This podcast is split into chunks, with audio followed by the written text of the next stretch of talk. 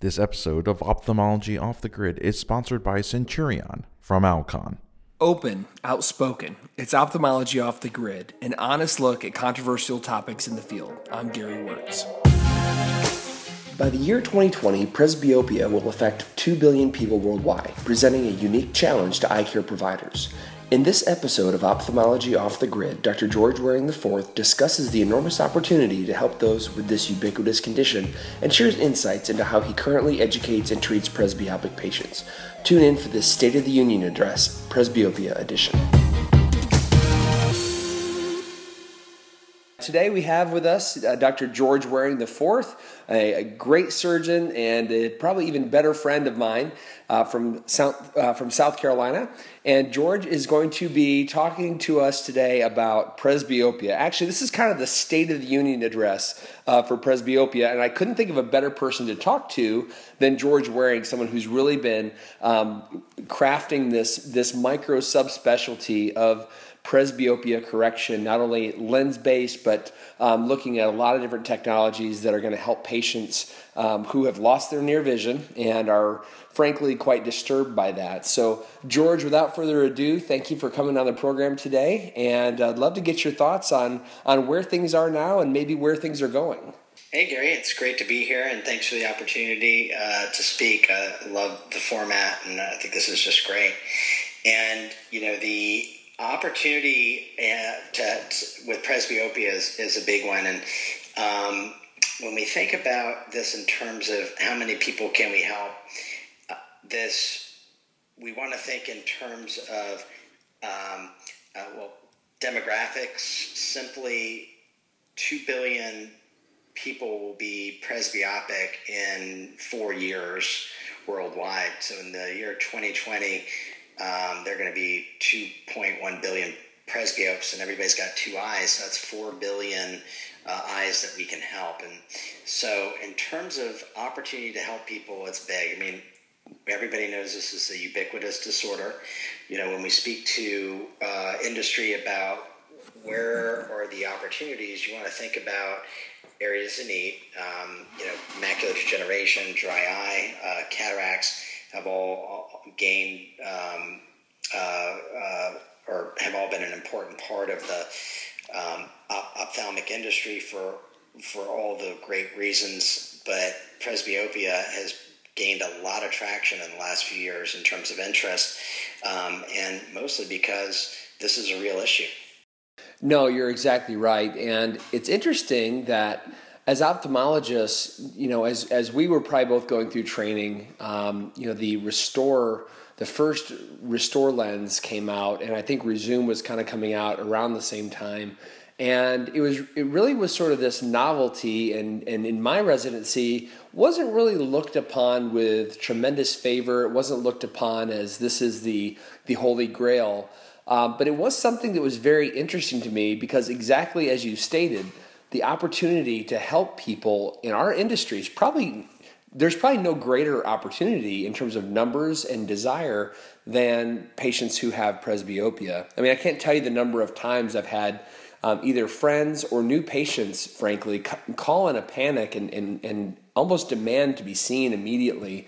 And um, you know, you get the chart from the technician, and they're plano, and they are J3 or J4 and you walk in and you're kind of scratching your head, but you you know what the conversation is going to be. It's that they've they've just realized that they're presbyopic, and so I mean I'm sure you've had those exact same interactions. It's really that first sign that that people are no longer as young as they may look or feel, and it's sort of grappling with the idea that um, they're facing some changes that are age related, and that can really throw people off, don't you think?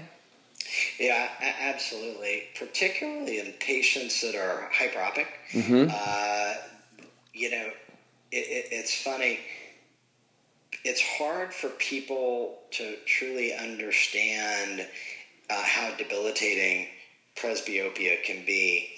And as you just described well, we have countless patients that come in truly desperate because something's changed and now they can't see anywhere. And this is a, a, disturbing process for a subset of patients that truly feel um, that they now have a, a visual, de- they're visually debilitated. And, um, and so, you know, this is something that I, I, my feeling is that we owe it to our patients to show them the opportunities to, whether it's surgery or not, on, on how we can help them. And, you know, it's just, it's just really interesting because the, there's so many things we can do now. We've kind of developed this algorithm for the treatment of presbyopia. And in the past, you know, really was historically monovision. And, and actually, that's still the most widely used procedure to address presbyopia is, is actually uh, monovision. But, uh, you know, we've, we've mapped out all the different ways we can help patients, and it's quite sophisticated now. And and when I compare it to other subspecialties that require fellowship training, I think glaucoma. I think glaucoma is a great example. Um, you know, we and and there's more and more now with minimally invasive glaucoma surgery, more and more options, but there are just as many options for the correction of presbyopia. Well, and it, and like like we've stated, the correction of presbyopia does not seem like it's a foundational element that's stressed in residency. And you know, for a number of years, you know, if a patient was 20/20 at distance I, after cataract surgery, for example, I really just felt like I did the patient the hugest favor. And it wasn't until a patient held their hands about 12 inches or 14 inches from their face, face and said, you know, doc, I, I can't see. Why can't I see? And I, I try to explain to them what a tremendous job I just did with their cataract surgery. Now they can see off in the distance and they're not going to have to drive with glasses. And they said, no, but I can't see. And to the patient, you know, this is a former myope, someone who was used to taking their glasses off to read.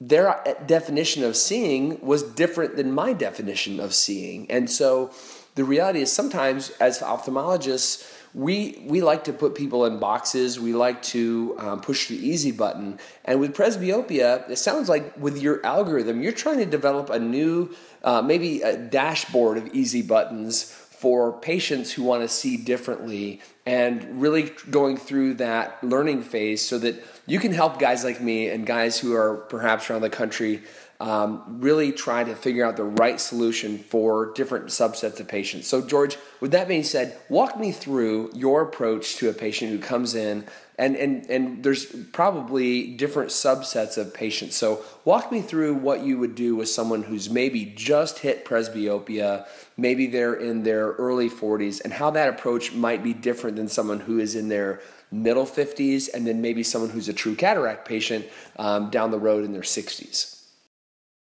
Well, you frame you frame that perfectly because that's that's the the clinically relevant scenarios that we deal with on a day to day basis, and you know it's really there are two primary considerations. One is that of educating your patients on what their best options are, and the other is surgical decision making or, or just uh, clinical decision making in the management of presbyopia, and they really go hand in hand.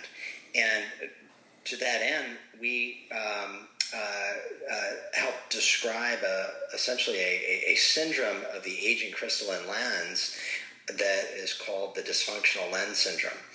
And we felt like there was a real need for better understanding and characterizing these aging changes for multiple reasons.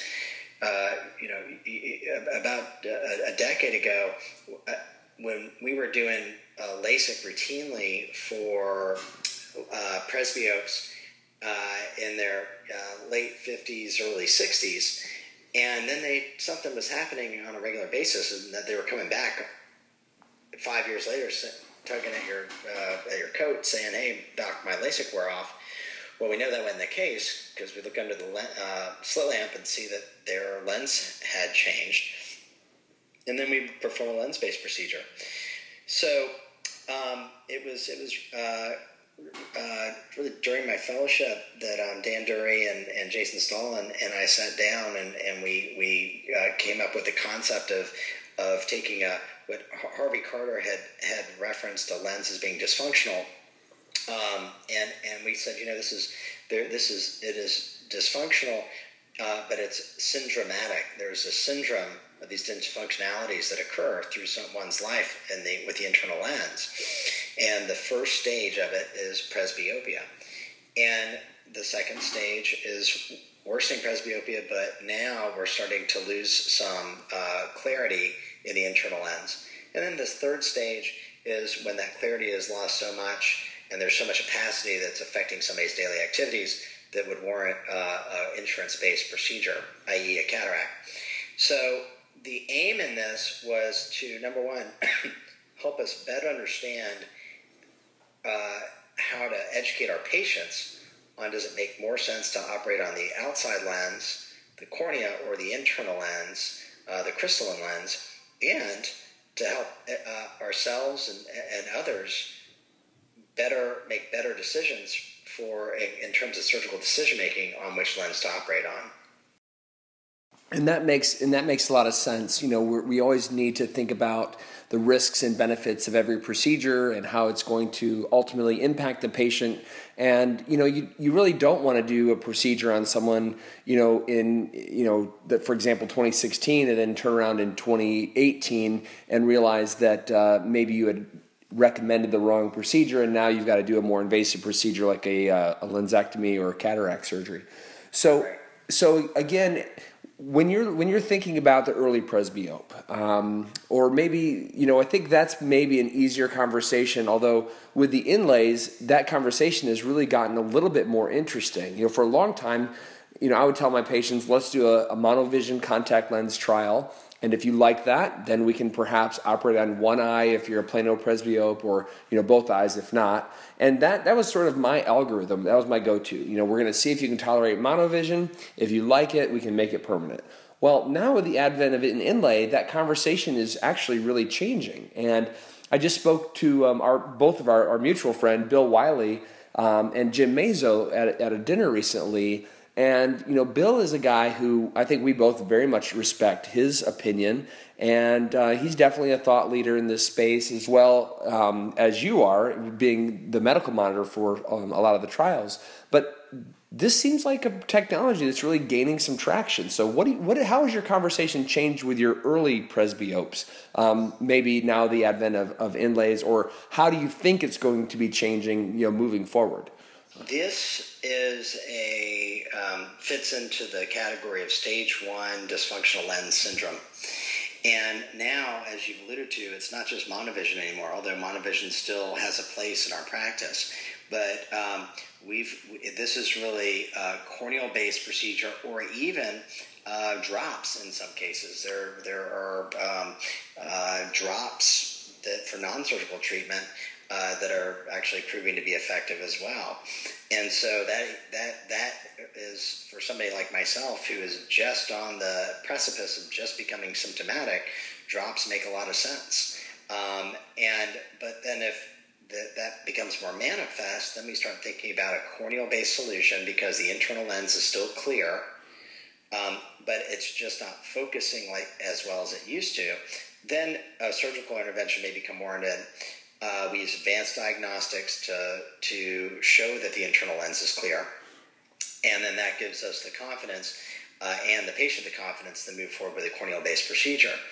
Now, um, inlays, as you've alluded to, have gained traction as a uh, as a um, as a kind of top opportunity for a corneal based solution. And um, the uh, there are four, really now there are five uh, corneal inlays for the surgical correction of presbyopia, um, uh, going through various stages of development and, and, clinical trials. But recently, there was a big win uh, for uh, ophthalmologists in the U.S.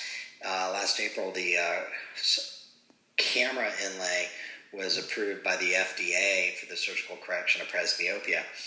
So now we have advanced technology for stage one dysfunctional lens syndrome correction. And you kind of think of this like a premium procedure for the cornea based solution. That why? Because this is a technology that's relatively straightforward, uh, where we implant a, a, a, small aperture corneal inlay that's been shown to be safe and effective in clinical trials um, into the classically the non-dominant eye, and it does something that that monovision can't do. It gives you distance vision, intermediate vision, and near in the non-dominant eye, so you have a true through focus, which is how small aperture technology works. That's very, very different than a set focal point at near in your non-dominant eye, because patients are more functional overall, but there are subtleties to it that are very real, i.e., you retain your stereo acuity when you rename when, when you retain binocularity. And that's been also published in the peer reviewed literature. So, furthermore, it is resistant to the aging progression of presbyopia in that it, you're not losing that that near point over time because of the through focus. So when you look over time, you're not losing, even though internally you're losing accommodation, the small aperture is resistant to that and, and, continues to provide that through focus. And then lastly, it fits really nicely into when the lens does be, go on through the different stages into stage two or stage and or stage three, and you perform a lens-based procedure, you can put in a monofocal lens and create a beautiful optical system that still gives you uh, depth of focus and utilize the small aperture in the cornea. You know, and one thing that Bill mentioned to me, and this really makes sense because you're really talking about a hyperfocality when uh, when you're talking about a small aperture. You're elongating the depth of focus, um, the depth of field. Um, what Bill is doing, and I'd love to hear your commentary on this, is actually not going for a plano or even a minus 25 or minus 50. He's actually shooting for about a minus 0.75 in the eye he's going to put the KAMRA in, and obviously trying to get plano in the other eye, um, either uh, through refractive surgery or some patients are, are lucky enough to, to be pl- pretty close to plano. And that really made sense to me because if you're looking at a minus 75, for example, you're really elongating the depth of field in both directions. And so you're, you're going to actually improve um, the distance vision so that you're getting great distance vision, but you're also not working so hard to get that near vision. And, and that really that really was something that resonated with me. In your experience being a medical monitor um, for the KAMRA, what are your thoughts on, on being a little bit closer to maybe a minus 50, minus 75 in the eye you're going to put the KAMRA in? Yeah.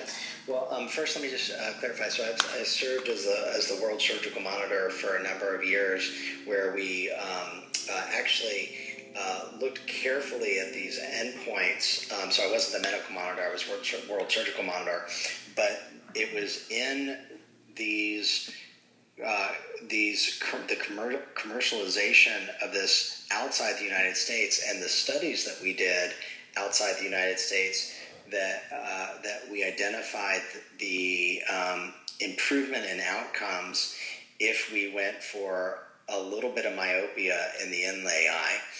And this work really was uh, done at the Shinagawa Clinic in, um, in Tokyo, where the vast majority of these inlays were put in in Japan uh, over the last number of years, where we could learn um, how to optimize the procedures. And so we carried out a number of clinical trials there and published uh, most of these results. Um, and this the, it, think of it a little bit like shifting your A constant in it with an with an IOL. I think it's the best way to think about it. And now that we've got a new optical paradigm of small aperture technology, uh, it performs differently than uh, diffractive optics or um, uh, spherical aberration induction and other ways that we can improve depth of focus. And the small aperture technology is very forgiving in that even though you have some defocus, you you may actually give up a line or a few letters of distance to a degree, but you gain a lot of near. And and so when you and you can actually um, push it a little bit more on the minus side or a little bit more on the plus side, but the happy medium where you really did not give up distance but gained near was about minus three quarters. And again, that's because of the pinhole effect. Right. Right. Um, and just like an, an aperture and f-stop in your camera, hence the name. So it's a, a recommendation um, through the teaching. And when we taught doctors we, uh, how to do this all over the world, that was that's the recommendation from the company is minus 0.75, and that's been the teachings uh, in the United States commercial rollout since FDA approval as well. Excellent, excellent. Well, I think we see where the KAMRA fits into the armamentarium. Um, really, for those earlier uh, presbyopes or, or, you know, sort of the phase one, uh, category one dysfunctional lens syndrome. Let's move into category two. These are the patients who um, are coming in and are really having a little bit more um, lenticular um, issues, but not quite a cataract that would um, be considered ready for surgery based on insurance criteria. So, walk me through um, your conversation you have with a patient who's who's coming in. They're maybe coming in for a LASIK evaluation um, because they they recognize something is not quite right. They want to see better without glasses, and then all of a sudden the conversation uh, becomes different than maybe what they were expecting. That is said so well. This used to be the most difficult conversation we had with patients, and this really was one of the most difficult consultations that, that I that we used to have in general. the sixty year old presbyope coming in for LASIK to get out of their bifocals. We um, now in our center, Gary, uh, we have a um, what we call an advanced ocular analysis center. It's an all digital analysis center that the patients kind of go through a digital track, and and uh, we um, uh, image their internal lens. So it's a dedicated digital lens analysis where we're looking at functional imaging as well as objective um, measurements and uh, um, to look at the quality of their lens, uh, the clarity, and we can actually capture light scatter with technology like the double pass wavefront by Visiometrics. This is distributed by AcuFocus as the AcuTarget HD, um, a very important advanced functional diagnostic test that shows us quality of vision and light scatter in ways that we can never see it. And we'll couple that with things like densitometry. We'll take an, a picture of the internal lens, um, and we will take a patient on a tour of their eye so we can actually show them instead of using animation we'll actually show them the different lenses in their eye. We'll show them how they're functioning by showing them the light scatter coming from the different sources. Uh, we'll assign a score to their vision. Uh, you, you know herman snellen described snellen visual acuity in uh, the 1800s and so this things have changed. We know that there's good quality 2020 and bad quality 2020. And so once we make a determination that this patient would be better served, uh, well, we identify that and we explain to the patient that they have um, that their dysfunctionality has progressed. It now is at a, a stage two dysfunctional lens syndrome. And the first thing I say once their eyes get big because they look scared is it's guess what? It's okay. Congratulations, you're normal. You right. Normal for your age. So right. We, ne- we never want anybody feeling like, and, and I say, and, and by the way, you don't have to do anything. You know, there's there's no nothing worrisome about this. It's just part of aging. So we don't want anybody to feel scared and to have feeling like they need to have a procedure. But remember, they came to you for surgery to get out of glasses. Right. They came for a solution. They came seeking an answer. For they came for LASIK. Right. And so, um, so in the past, when I said, well, you know, it, it, makes more sense to do a lens exchange instead of LASIK, you know, they walk out thinking that this was crazy talk. You know, right. This, uh, they want to operate inside my eye and take out my lens.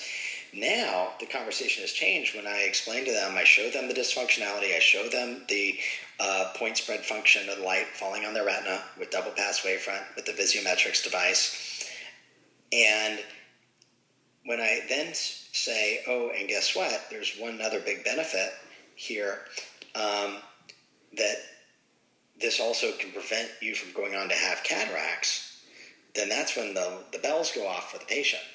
Well, and I think yeah, I think that's uh, that's a really huge benefit um, because especially if someone is going to be investing in advanced technology, the longer they're alive to utilize it, the more value they've actually given themselves. So. Exactly I think that's a conversation, you know, when I talk to patients about, you know, their choices for upgrading their vision, upgrading to a premium lens, whether that's a toric or whether that's multifocal, my one thing I leave them with is I say, you know, investing in your vision is the one investment you're guaranteed to use for every moment you're awake the rest of your life. You know, and when you think about that, what's that worth on a daily basis to someone? A dollar? three dollars, twenty dollars. You know, it's the value that you provide is always way more than the price that we charge, no matter no matter what you're charging.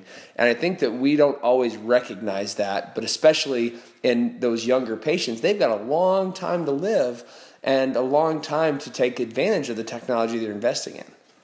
I totally agree. You know, I um, actually uh, have a, a, degree in economics, and we've studied this concept that was new at the time of passive use value, and it was trying to assign a value to something that that it really is you can't you can't assign a value to, and this these are things that are are very difficult to quantify, and it's a perfect example of the, the, the value that you can add to somebody's life and lifestyle, make um, really a wonderful change. And, you know, the neat thing, the neat part of this conversation too, Gary, is that now we have access to femtosecond lasers for lens surgery. So, you know, these patients, and it's not just that they're coming in for LASIK, they're coming in for laser vision correction.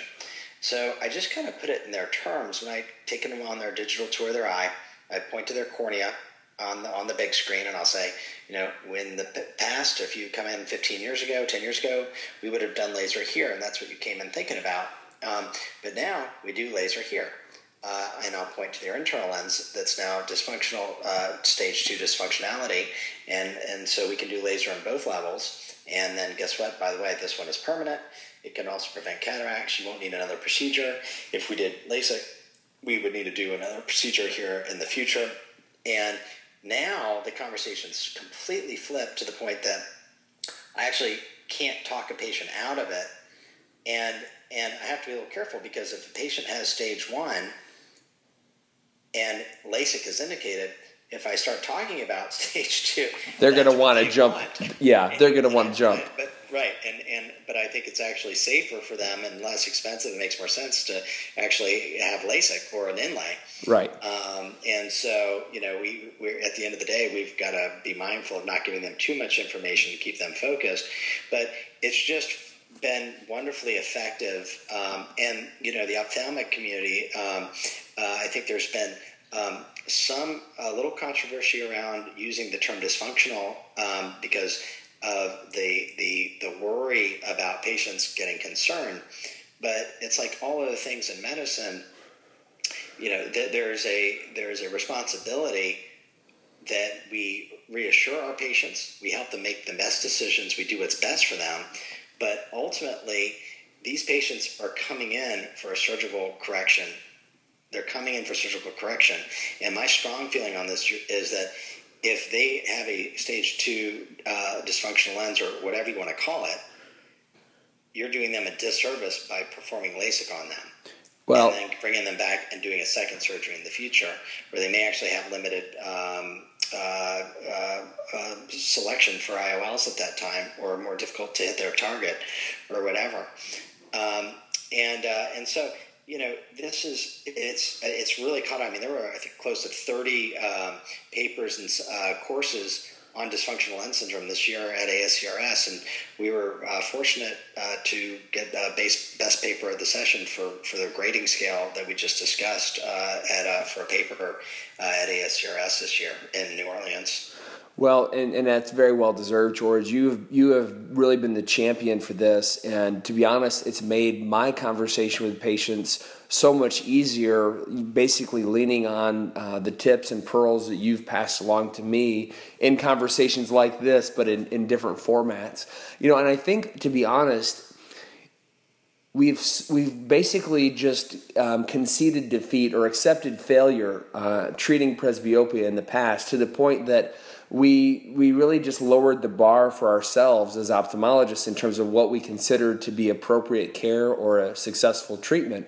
But with the new technology, as things have eva- have advanced, like what you've mentioned, the Visiometrics uh, technology with the double wavefront pass, um, looking at scatter, looking at the dysfunctional lens index, for example, in the iTrace machine, uh, which I found to be very helpful. Looking at other things like internal um, opacities. Th- these are all things that ophthalmologists in the past didn't have access to, and therefore it made those conversations a little bit more uh, gray. It wasn't quite as black and white, but we have so much better technology now And we also have better solutions with better multifocal lenses. And I think better solutions are coming down the road. So, to be honest, you know, I'm so happy with the AMO Tecnis ZK Blue, their low ad you know, I really feel like we now finally have multifocal lenses that will live up to the hype. And I, you know, I don't hesitate offering that to patients who are in this this category. And I really do feel like they can, like I said, they can live up to the hype. So I, I want to thank you for the work you've done in not only figuring out the diagnostics but helping you know shape the conversation. It's made it much easier for for patients like my or sorry doctors like myself taking care of patients who are in this category. Well, Gary, thanks so much. You know, it's um, it's I think at the end of the day, it's it's the data. Um, number one and number two, it's doing what's best for our patients. And you know, for for, for years we uh, patients were basically said, well, you know, it's it's okay. You, have got a pre-cataract. It's not ripe enough to do anything. And so uh, they would wait for a decade and wear their glasses and not see great and not do anything.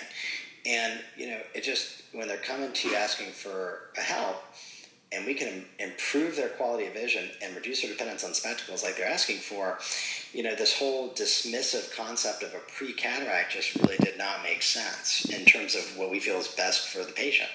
And that's, again, where the, the concept of dysfunctional lens syndrome uh, came in uh, into play. And so we set forth to try to, to, to, to, to to, to build a, a, database to show that this works.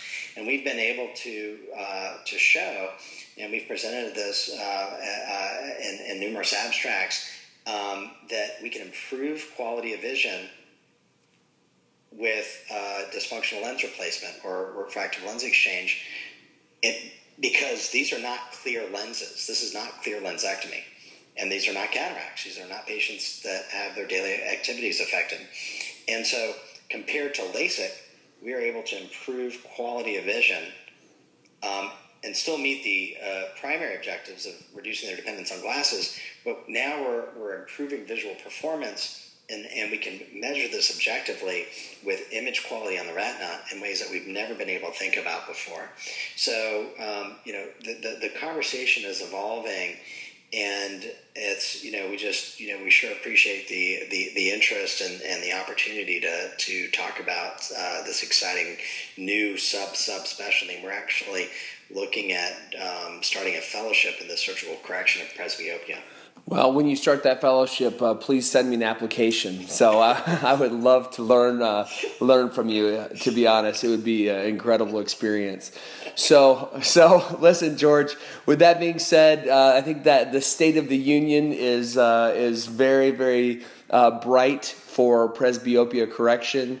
Um, I think that going forward, we're going to have even even more options for all the stages of presbyopia, and uh, maybe we can have uh, another conversation next year and do this on an annual basis, where we we sort of go through what's new and and what's coming. How's that sound? You know, what? that sounds fabulous, particularly with. Um, the extended depth of focus lenses they're just right around the corner that's going to take this to a whole nother level where where the contrast is is not being sacrificed and the visual performance is enhanced uh, at, at all different distances and I think we just have so much to look forward to I totally agree with your assessment that the uh, the future is very bright uh, for what we're doing and, and helping our patients Awesome, George. Well, thank you so much for uh, for talking to me today about presbyopia. This has been Dr. Gary Wörtz for Ophthalmology Off the Grid. Thank you.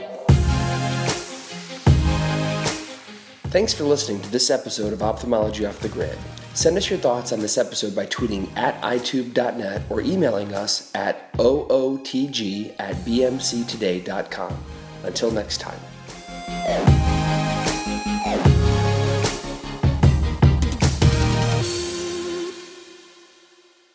This episode of Ophthalmology Off the Grid is sponsored by Centurion from Alcon.